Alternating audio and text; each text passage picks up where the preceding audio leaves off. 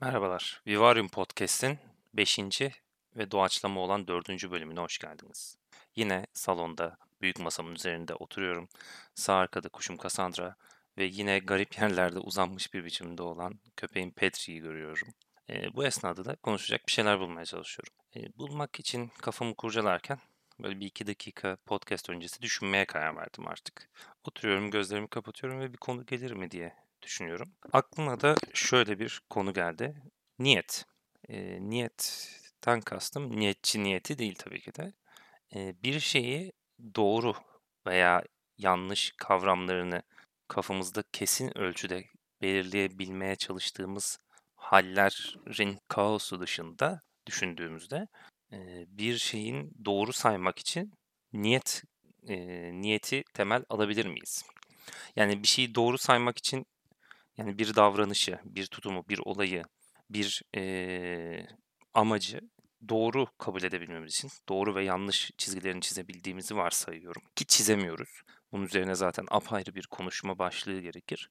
Zaten her bölümün yarısı şöyle geçiyor. Geçen bir, biri, bir kim dinliyordu? Ha eşim dinliyordu evde. Eşim dinlerken ben de böyle dolaylı yoldan tekrardan bir dinlemiş oluyorum. Bir fark ettim onu konuşmak lazım, bunu konuşmak lazım, şu sonra konuşulur. Zaten bölümlerde anlatmak için niyetlendiğim, niyet önemli tabii, e, niyetlendiğim şeylerin çok azını aslında anlatabildiğimi fark ettim. Yani anlatacak çok şey var ama konudan bağlamdan da sapmamaya çalışıyorum. E, zihin sıçramalar yaptıkça ben onu Merhaba. Ben onu dizginlemeye çalışıyorum. Kuş öttü bu arada duyuldu bilmiyorum ama. Ama yine de eee, burada biraz daha odaklanabileceğiz mi diye bakmak istiyorum. Hem de şey işte eee, yine böyle konuşacağız konuşacağız diye attığım şeylerden biri olan kafamın köşesinde kalmış niyet kelimesi. Eee, şimdi bir şeyin doğru ya da yanlış olduğu kavramı eee, bizim hem etik bakış açımız hem davranışımız hem eee, olayların bize yarattığı psikolojik e, yorumlama, içten gelen sesler ve dışarıdan gelen bilgiler eşliğinde e, şekilleniyor çoğunlukla bir birey için doğru ve yanlış kavramları. E, bu doğruyu seçerken de işte çoğunlukla referansları temel alıyoruz. Ve bu referansları takip ederken de işte mesela hukuktur, kanunlardır, bir evin, bir ortamın, bir okulun, bir hastanenin belli kurallarıdır, unik kurallar, sessiz olun, işte sessiz olunur. E, trafik kurallarıdır, hayatımızda bizi getiren götüren birçok aracın işte belirlenmiş saatleri, uyumları ve bize bildirilen, beyan edilenlerin e, öyle olduğu varsayımıdır. Bu çok kabaca bir tanım. E, bunlar dış, bir de bunun içsel kısmı var. Neyse kendi kafamızda e, iki tarafı da tutup tartışıp aslında bir işte Platon'un tez, antitez, sentez mantığı gibi. Bu arada Platon'la bak girmiş yine konuyu atlıyorum ama Platon'la ilgili benim hep kendi kendime uydurduğum böyle çok küçükken ve bilerek araştırmadım çünkü bu fantezi çok hoşuma gidiyor. Ee, bir teori var. Ee, Sokrates'in aslında var olmadığı üzerine bu teori. E, Sokrates kendisi yazıya ve işte kalıcı şeylere karşı diye bir bilgiyi öğrenmiştim. Ne zaman öğrendim bunu? Lise yıllarımda yanılmıyorsam çok eskiden. E, o zamanlarda da bu bilgiyi aldım. Platon öğrenmiyor. Yazılı hiçbir kaydı var mı? Yok. O yüzden yazılı kaydı yok. E, bakıyoruz Sok e, şeyi Sokrates'i nereden biliyoruz? Platon yazmış hep bunu. Acaba Platon'un da dahil olduğu işte bu tez antitez sentezdeki tez Platon, antitezde Sokrates ve ortaya çıkan da aslında sentez mi diye böyle çok yani böyle o kadar sallayarak attığım bir şey ki. Ama sonra birkaç işte kişiye sormuştum. Yazılı kaydı yok ama vardır onun kanıtları diye e, tepkiler aldım. Zaten çok alan dışı bir şey benim için. Ve sadece böyle şey. Ya aslında yaratıcı bakma. Yani bir bilgiyi alıp ha bu böyle yazmamış ama tamam demek yerine film çeker gibi kafamda bir iki hikaye uydurmuşum. Ee, belki de yani bunu çok rahat çürütecek çok basit bir kanıt vardır. O yüzden bunu zaten çok dillendirmiyorum. Bu böyle kendi iç dünyamdaki bir teori. Çok eğlendiğim teorilerden. Ama böyle olsa ne güzel olur değil mi? Yani düşünsenize. E, hadi bilgileri, gerçekleri falan bırakalım. Ya aslında Platon tez antitez işte illa her şeyin zıttı olmalı. E, zaten kendisi de Sokrates'in birçok şeyiyle e, zıtlaşıyor. Ve diyor ki işte bir karakter oluşturayım. Adı Sokrates olsun. Bu karakter benim antim olsun ve ben anlattığım şeyler de oraya anlatayım. Ama birazcık tabii benden de çok uzaklaşmasın. O kadar da antim olmasın. Birazcık e, beni de e, sağ olsun desteklesin. E, ama sonucunda işte biz ikimiz aslında bir sentez oluşturalım ve e, olmayan biri üzerinden yazılarımı yazayım ben. Aslında mahlasıymış ya da şeymiş gibi düşünebilirsiniz. Yarattığı bir person hatta belki roman karakteri gibi de düşünebilirsiniz. Böyle çok eğlenceli olmaz mı? Sokrates'i savunması falan aslında hiç yokmuş. Hiç öyle şeyler olmuş. Tabii ki de böyle bir şey mümkün değil. Bunun bir sürü kaydı vardır eminim. Şu an atıp tutuyorum ama bunun kaydının olmama ihtimali gerçekten çok düşük. Olmasa zaten çoktan çıkardı. Yani böyle bir şeyin varlığı. Ama çok eğlenceli. Yani böyle kendi kendinize çocukça düşünürken derste büyük ihtimal uyukluyordum ben ve böyle bir fikir canlandı. Tabii bu fikri hiçbir yerde satmadım. Satmadığımdan kastım şu. İşte e, kafelerde, oralarda, buralarda sohbet esnasında havalı havalı. Aa işte bak ben böyle bir şey var falan biliyor musun bunu? İşte gibisinden satılacak bir bilgi değil çünkü çok asılsız. Çok da büyük bir safsata. Şimdi buraya nereden geldim onu hiç hatırlamıyorum. derken hatırladım. Ee, içsel ve dışsal anlıyorduk. Burada da işte içsel kısımda o tez, tez, antitez, sentez gibi. Şimdi buna göre doğruyu şekillendiriyoruz. Bu şekillendirme esnasında da aslında e, kendimizi referans alıyoruz genellikle ama dediğim gibi çevresel referans da oldukça fazla. Ama bu çevresel referansları direkt olarak almıyoruz. Yani dışarıda herhangi bir eyleme geçeceğimizde bunun hukuki süreçte nasıl olacağını, işte nasıl yazıldığını, kanunların ne olduğunu fıkra fıkra bilmiyoruz. Sadece bunu yapmanın doğru yanlış olduğu aslında bu yazılı kanunların uygulamasından gördüğümüz kadarıyla ve öğrendiğimiz kadarıyla iç bilgimize dönüşmüş ve bu iç bilgi de eyleme geçme esnasında bize bir stoper görevi görüyor. Bizi o noktada durduruyor ve diyor ki bu uygun değildir veya tam tersi bu uygundur diyerek bize o yolun kapısını açıyor. E tabi bu iç eyleme dönüş dönüşen dışarıdaki eylemler aslında hemen e, tek bir e, hareketle, tek bir parmak şıklatmasıyla gerçekleşmiyor. Çok uzun yıllar birikerek içimizde bu kararı verdirtiyor bize.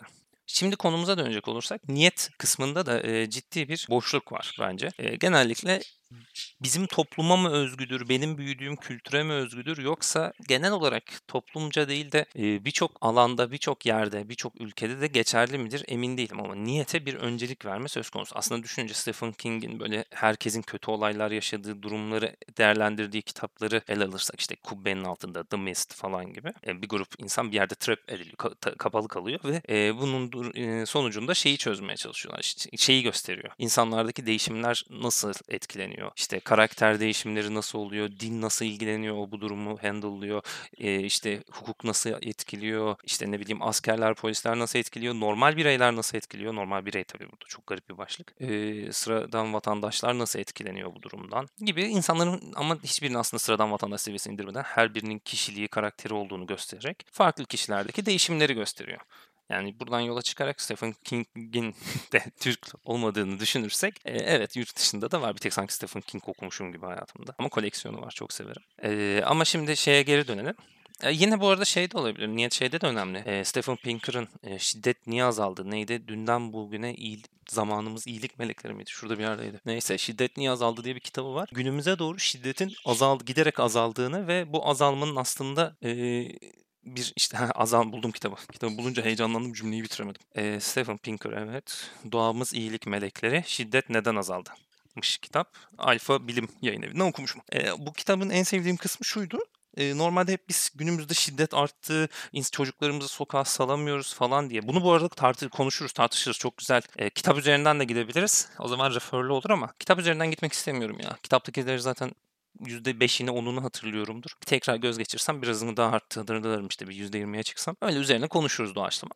Ama e, yine de olay şu. Yani bu adam şeyi savunuyor. Şiddetin gitgide azaldığını ve çok sağlam argümanları var. Kendisi de evrimsel psikolo- sosyologtu galiba. Psikolog muydu? Ha, evrimsel psikoloji üzerine çalışıyor pardon. E, o sebepten orada da yine e, niyet üzerine bir kısım vardı. Niyet, onur bu tarz kelimelerin kullanımı üzerine. Aklıma şimdi o geldi birden. Orada niyet değil de amaç da olabilir, hedef de olabilir. Tam hatırlamıyorum. Neyse biz niyetimize geri dönelim. Sıradan bir aksiyona geçerken bile yapılan durum kötü olsa da çoğu zaman insan iyi niyetli bir bireyin bu yaptığı yanlış durumu e, çoğunlukla görmezden gelebiliyor. Amacı bu değil denebiliyor. İşte niyeti bu değil diyor. Ama aslında kişi yaptığı eylemin arkasını takip etmek zorunda mıdır değil midir? Buradaki aslında e, önemli nokta bu. Bence e, kişi bir eylemi yaptıktan sonra niyeti ne kadar iyi olursa olsun çok kötü sonuçlar veriyorsa bu eylem benim için iyidir kötüdür arasında kötüye daha yatkındır diye yorumlayabilir. Tabii bu benim için bir yorum. E, kimileri için de niyet en temel şey olabilir, e, parametre olabilir. Peki onun için e, bu tarz durumlar için nasıl bir bakış açısına sahip olabiliriz? Mesela çok iyi bir olay düşünelim ama niyeti kötü yok tam tersi. Çok kötü bir olay sonuçlansın ama niyeti iyi olsun. Veya gö- direkt şey de olmayabilir. Mesela bir şey gibi düşünebiliriz bunu. İşte bu e, Çernobil'deki gibi. Nükleer reaktör var. İşte oradaki amaç iyi. E, enerji sağlamak, şunu yapmak, bunu yapmak. Ama e, durum çok kötüye giriyor. E, bu öngörülemiyor muydu? Altyapı yok, bir şey yok. E şimdi burada iyi niyetle yaptılar denilebilir mi? Hayır. Belki de birçok insan der ki para kazanmak, daha çok şey yapmak için. Peki buna daha güzel bir örnek bulalım. Bir tane e, hayrat düşünün hayrat mı denir? Şey işte e, insanlar su içsin diye konulan e, su çeşme, çeşmelerden. Bu çeşmelerden e, bir merkeze konuyor ve bunu kuran kişi işte çevrede insanlar rahatça su alabilsin diye e, küçük bir yerde burası. Rahatça sularını doldursun evine geri getirsin diye bu hayratı yapıyor. Sonrasında e, kişiler düzenli olarak gidip işte damacılarını oradan dolduruyor. Eve getiriyor içiyor. Bu sayede dışarıdan su söylemiyor. E, bu söylemedikleri e, sular hem su şirketlerine ve orada çalışanlara zarar. Ama bunu geçiyorum. O kısmı bir niyete dahil etmek zor ama bu iyilik yapan adamın aslında dolaylı yoldan yaptığı başka bir kötülük var. Nedir bu? Kişiler hep aynı damacanaları kullanılıyor. Veya damacana demeyelim hep aynı e, plastik şişeleri 5 litrelik şişeleri veya tek kullanımlık şişeleri dolduruyorlar. 2,5 litrelik 1 litrelik. E, bu tek kullanımlık şişeler aslında tekrar tekrar kullanıma uygun değil. İçerisinde çok fazla kanserojen içeriyor. Ciddi anlamda plastik e, plastiğin geçinimine sebep oluyor. Haliyle kanser ihtimalini arttırıyor. Çok küçük bir parametre olabilir bu. Ya da işte polikistik overi gibi sorunların artmasına sebep olabiliyor. E, bir bakıyorsunuz aslında kişi orada iyi bir niyetle bunu yapmış. Her eylem iyi ama işte bu parametreyi düşünmemiş. Şimdi bu çok dolaylı bir hikaye. Burada kişinin o zaman şeyine gitmemiz lazım. Her parametreyi değerlendirebilmeli mi? Bu mümkün mü? O zaman da ben kendim ilk baştaki fikrimle çelişiyor oluyorum. E, bu adam gidip oraya kadar bunu bilecek değil ya. İnsanlara bırakmış artık. Artık kendi kontrolü dışında olan bir şey var. Herkes gelip oradan suyunu alıyor. E, ve suyunu içiyor. Artık kişilerin neyle geldiği, dam, damacanayla mı geldiği, cam şişeyle mi geldiği, hortumla mı çektiği, ne yaptığı hiç önemli değil diyebiliriz. Burada en baştaki benim niyet sen bağımsız düşündüğüm kısmıyla ters aslında. Ama bir de bunu hikayeyi biraz daha rasyonelleştirelim. Biraz rasyonelleştirelim değil de hikayeyi biraz daha e, sıkıştıralım ve kişinin de fark edebileceği bir şey ekleyelim içeriye. Diyelim ki suyun hayratın ya kurulduğu yer topraktan kaynak suyundan alacak ama kaynak suyuna ciddi anlamda karışan zararlı bileşenler var. Kimyasallar var. Ve toprakta aslında bunun analizi yapılabilir bir şey ama kişi hayatı boyunca o hayrı yapacak kişi hayatı boyunca ne bir toprak analizi ne bir daha önce hayrat yapmış ne bir işte suyla ilgili bir şeyler okumuş bir şeyler sadece iyi bir niyetle yola çıkıyor. Diyor ki ben insanlar su alsın diye su yeri yapacağım. E, anlaşıyor belediyeyle belediyeyle ya da işte kendi başına da yapıyor olabilir bilmiyorum. Küçük bir yer olabilir burası ya da büyük bir yer. E, dikiyor çeşmesini. Şimdi çeşmedeki su aslında dolaylı yoldan zehirli. Ama ne bunu diken kişi biliyor ne bunu denetleyecek belki de arada bir kurum kuruluş var. Ee, ne de e, böyle bir şeyin ihtimalini bile diken kişi hayal bile edemiyor. Belki de işte bundan bin yıl öncesinde geçiyor. 2000, 3000 yıl öncesinde. 2000, bin yıl öncesinde geçiyor. Yani çok abartmayalım. 1000, 1500 yıl öncesinde geçiyor. Ee, bunu dikiyor ve aslında bakteriler, mikroorganizmalar hiçbirinden haberi yok. Varsa da işte sezgisel falan neyse oraları geçiyor. Yani orada bir bozulmaya veya işte bir salgına sebep verebileceğinin farkında değil kişi. Ya da işte insanları uzun vadede belki öldürecek. Her şey akut değildir ki. Yani bir zehirlenme de akut değildir. İşte bu şeyleri biliyorsunuzdur. E, fındıklarda aflatoksin miktarı fazla olunca dış piyasaya çıkamaz. Sonra onların imhası gerekir. E, bu imha bazı ülkelerde bizden bahsetmeyeyim hadi. E, bazı ülkelerde bu imhalar e, gerçekleştirilmeyip pazarlara, şeylere çıkabiliyor o ürünler. E, neredeydi? Brezilya'da falan mesela çok yaygın. Brezilya'da e, ürünlerin tekrar iç pazara dönmesi ve iç pazarda işte bir avuç fındık yiyin diye insanlara satılması işte iki avuç, üç avuç, beş avuç e, fındıklar yiyin diye satılması söz konusu. E ne oluyor? Bu dışarıdaki kanserojen aflatoksin limiti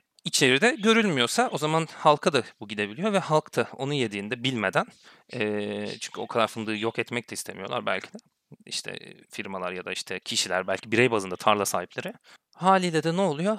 O iç pazara dönen ürünü biz yiyoruz. E, şimdi buradaki de aslında bunun gibi e, uzun soluklu bir şey. Çünkü o aflatoksin yediğiniz anda sinir krizi geçirip bir batulun, batulunum toksini gibi işte botoksta kullanılan sizi felç etmiyor. Veya işte tetanoz gibi direkt kasılarak işte hayatınızı çok zorlaştırıp ölüme kadar götürmüyor. Ama uzun vadede 20 yıl sonra, 30 yıl sonra, 40 yıl sonra çıkıyor bunların sonuçları. Ve böyle sonuçlar çıktığında da artık iş işten geçmiş oluyor. Şimdi buradaki de öyle bir örnek olabilir. Kimyasal olarak sızan şey kişilerin anında fark etmesinin de bir kast olduğu bir şey. Yani bir önlem de alınamayacak uzun yıllar. 30 yıl 40 yıl sonra bu çıkıyor ve kişiyle de bağlantısı hiçbir şekilde bulunmuyor. O suyla bile belki bağlantısı bulunmuyor. Devam ediyor yıllarca. Şimdi bu kişinin niyeti iyi ama aslında çok basit dikkat etmesi toplumda hani medeni bir toplumda çok rahat bilinen bir gerçek var. O suyun sağlıklı sağ, içilebilir mi, arıtılması gerekiyor mu bunlara bakmak. E bunların hiçbirini yapmayıp e, sadece iyi niyet amacıyla gitmiş ve aslında binlerce, yüzlerce kişinin çok daha büyük hasarlar almasına sebep almış ol, olmuş olabilir. Şimdi burada da niyeti eller, kabul edersek yine bir tık e, bilgisizliği övmeye gidiyor aslında bu niyeti kabul etmek. Yani e, bilmediğimiz, görmediğimiz şeyleri e, kişiler bunları araştıramaz, bunları yapamaz, bunları bilemez. O yüzden niyeti önemlidir. E, bilgisi olmazsa da kendi suçu değildir'e geliyor. Ama böyle mi olmalıdır? İşte burası da aslında biraz kişinin takdirinde. Bence e, böyle bir bakış açısı çok kabul edilebilir değil. Çünkü e, kişi araştırmadan mesela bir şey yapacaksın. Yani bir kere bir toplumsal farkındalık önemli burada. Herhangi bir şey dikerken bile bir e, ağaç bile dikiyorsanız hangi ağacı diktiğiniz, nereye diktiğiniz, hangi bölgeye diktiğiniz, nasıl diktiğiniz, e, hangi şartları sağladığınız, ne zamanda, hangi dönemde, hangi yılda, hangi ayda diktiğiniz bunların hepsi değişik parametreler. Diktiğiniz ağaç zarar da verebilir o bölgeye. Çok hızlı yayılabilir. Ağaç değil bir bitki diyelim, çalı diyelim. Çok hızlı yayılabilir. Attığınız bir e, attığınız veya saldığınız bir böcek başka bir ülkeden getirip burada yanlışlıkla ya da işte çantanıza tutunmuş gelmiş bir e, arı tipi burayı da yok et yani buraya da çok ciddi zararlar verebilir. E, haliyle bunları çok e, şey yapamıyorsunuz. E, yapamıyoruz. E, öngöremiyoruz ama e, bunun araştırmasını yaparız. E, bir eyleme geçerken bence en azından araştırmasını yaptıktan sonra niyet iyi olduğuna bakıp bakmamak lazım kişi ama şu da var kişi deli gibi araştırdı. Neyi araştırdı? Suyun basıncını araştırdı. İşte e, çeşmenin insan boyuna en uygun yüksekliğini araştırdı. Mimarisini araştırdı. İşte ne bileyim e, suyun çıkma debisini araştırdı. Bunların hepsini araştırdı. Kaynağının işte gücünü araştırdı, miktarını araştırdı, kaç yıl geçeceğini. E, ne oldu? Mesela sağlığı atladığı için e, yine aslında niyeti kötüdür mü demeliyiz. Belki de bu noktada işte yine ben kendimle çalışıyorum. E, o kadar araştırmaya gerçekleştikten sonra niyet iyidir diyebiliriz ama ki, işte araştırma da kişinin kendi ölçütünde. E, o zaman kişiye göre mi değişiyor? Olay evet iyi ve kötü kavramları kişiden kişiye olaydan olaya tamamen öznel kavramlardır. Hukuken belirlenmediği sürece hukuk olarak belirlendiğinde hukukun iyi kategorisine giriyorsa bir şey yani doğru kategorisine giriyorsa doğrudur, değil kategorisine giriyorsa değildir. Bu bizim için değil. Yani birey olarak sizin için hukukta yanlış olan bir şey doğru da olabilir. Hukukta doğru gözüken bir şey yanlış da olabilir ama e, topluma düzeyinde baktığınızda, toplum düzeyinde bu fikir çok değişebilir değildir. Ama birey düzeyinde baktığınızda her bir davranışı iyi veya kötü diye yorumlamak için bir sebep bulunabilir gibi de geliyor. E, burada da yine çıkmaza girdik. E ne oldu? Ne iyi ne kötü hiçbir şey demeden bitirdik. Öyle boş boş konuştuk bitirdik mi? 20'ye geldik az kaldı. Yani bu iyi kötü kavramları zaten başlı başına bir konuşma e, sebebi. Saatlerce konuşabiliriz. Bir de üzerine niyet eklediğimizde aslında şeyini yapıyoruz temele bakmadan binanın sağlam olup olmadığını, bu yamukluğunu falan mı konuşuyoruz? Yani Pisa Kulesi'ni şu an değerlendiriyoruz gibi bir şey ama toprağın ne kadar kaydığı, kaç yıl sonra eğilip düşeceği falan bunları hiç bakmamışız gibi düşünebilirsiniz bunu. Ah, birazcık yoruldum ya. Neyse hastalık var gibiydi biraz grip gibi. Grip değil de nezle gibi. Şimdi yavaş yavaş azalmaya başladı, geçti gibi. Ben de rahatladım ama yine hala böyle bir burun çekmeler devam ediyor. Bir de diğer önemli şeylerden biri bu niyet işine girdiğimizde ne kadar ileriye gidebileceğimiz. Yani bir toplumu tamamen kalkındırma niyetiyle girip kitleleri yakmaya, yok etmeye veya onları değiştirmeye kadar giden bir yönetim şeklinde de niyetin onun açısından iyi olduğunu kabul ederek o kişiyi ayyuka çıkarabilir miyiz? Veya işte veya bir toplumda bireysel olarak da bunu düşünebiliriz. Kişiye katılan tamamen iyi niyetli yüzlerce insanın amacının sonunda yüzlerce kişiyi katlettiği bir hikayede ne kadar iyi diyebiliriz? Yine e, uygulanan herhangi bir şiddette kişiyi uslamak amacıyla yapıldığını ve aslında ki, o şiddeti uygulayan kişinin çocuğunu belki döven biri niyetin iyi diyerek kişinin yaptığı davranışa da iyi diyebilir miyiz? Ki etkileri binlerce katında belki daha fazla o hayrattan. Şimdi e, böyle hikayelerde biraz daha uç kısımlara gittiğimizde line'ın öteki kısmına doğru açıldığımızda daha rahat insanlar tepki koyabiliyor. Diyor ki olur mu canım böyle şey? O, bu böyle değil. Ama az evvelkine evet diyorsanız belki şu ankiyle de e, birazcık bağlamda çakışıyoruz. e, ya da tam tersi az öncekine hayır diyorsak şimdi de bunun tam tersine hayır diyebilmemiz lazım. Uçlarını düşünebilmemiz lazım. Yani hayatta biraz bunun gibi. Bunu zaten çözmeye çalışırken çalışırken bir tek iyi kötü değil birçok parametrede sağa sola gidip felsefesinin içinde boğularak işte bazen varoluşsal krizlerle bazen toplumsal öngörülerle bazen bize öğretilen öğretilerle yoğurduğumuz bir çamuru tam böyle insan şekline veya işte hedeflediğimiz bir şekil vardır o şekle koyacakken çığ düşüyor yıkılıyor, ölüyoruz, gidiyoruz yani. O şekil asla olmuyor. Birinin verdiği bir örnek vardı. Bir bunu bir hoca vermişti de zamanda nereden hatırlamıyorum. E, galiba Ege Üniversitesi Eğitim Bilimleri Fakültesiydi. Benim orayla çok alakam yok ama zorunlu alınması gereken bir ders vardı. E, oradaki hocalarımızdan biri galiba bölüm başkanı hocaydı. Bir örnek vermişti. Verdiği örnek de büyük ihtimal yani bir felsefeye bir zaten kişinin örneğidir de bize onları çok aktarmıyorlar.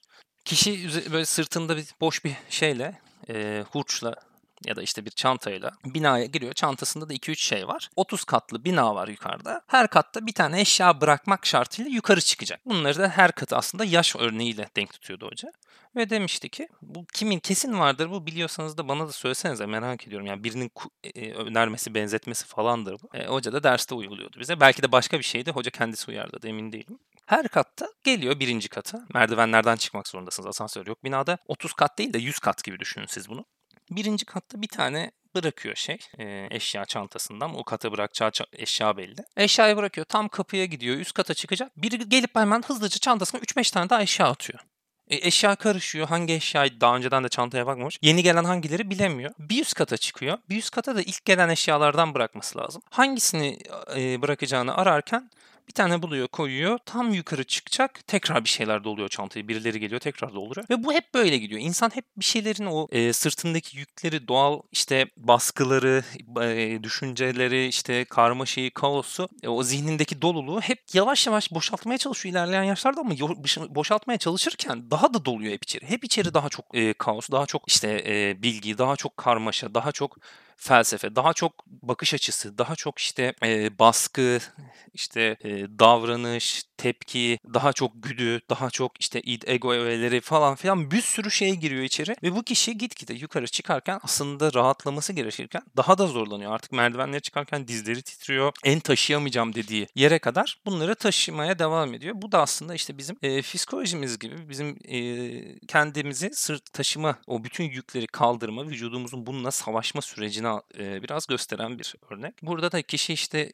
ne zaman çocukluktan itibaren hep böyle tam iyileşecek diyor, daha iyi olacak diyor. Bir şeyler doluyor, daha da doluyor, daha da doluyor. Katlanarak dolmaya başlıyor bir yerden sonra çantamız. Ve e, o dengeyi tutarak biz bu işi yapmaya devam ediyoruz. Çünkü işin ucunda bir hedef var ama hedef de aslında ölüme kadar giden süreç. Buradan da varoluşsal kriz hepinize hayırlı olsun. haftaya görüşürüz. Haftaya ne ya? Niye haftaya dedim ki sanki haftalık program yapıyorum. Kafama göre atıyorum bu arada ama şimdilik galiba her gün attım 5 gündür. Böyle düşünsenize her gün iş çıkış saatlerine doğru 4-5 gibi yayınlansa bir tane. Yolda dinleseniz anladın. Ne güzel olur değil mi? Böyle bir şey lazım ya falan. Alakası yok. Üretmek nereye kadar gidecek ki? Gider mi? Bilmiyorum ya. Oturup böyle saatlerce konuşsak boş boş kalırız herhalde bir ay sonra ya da iki ay. Bilmiyorum.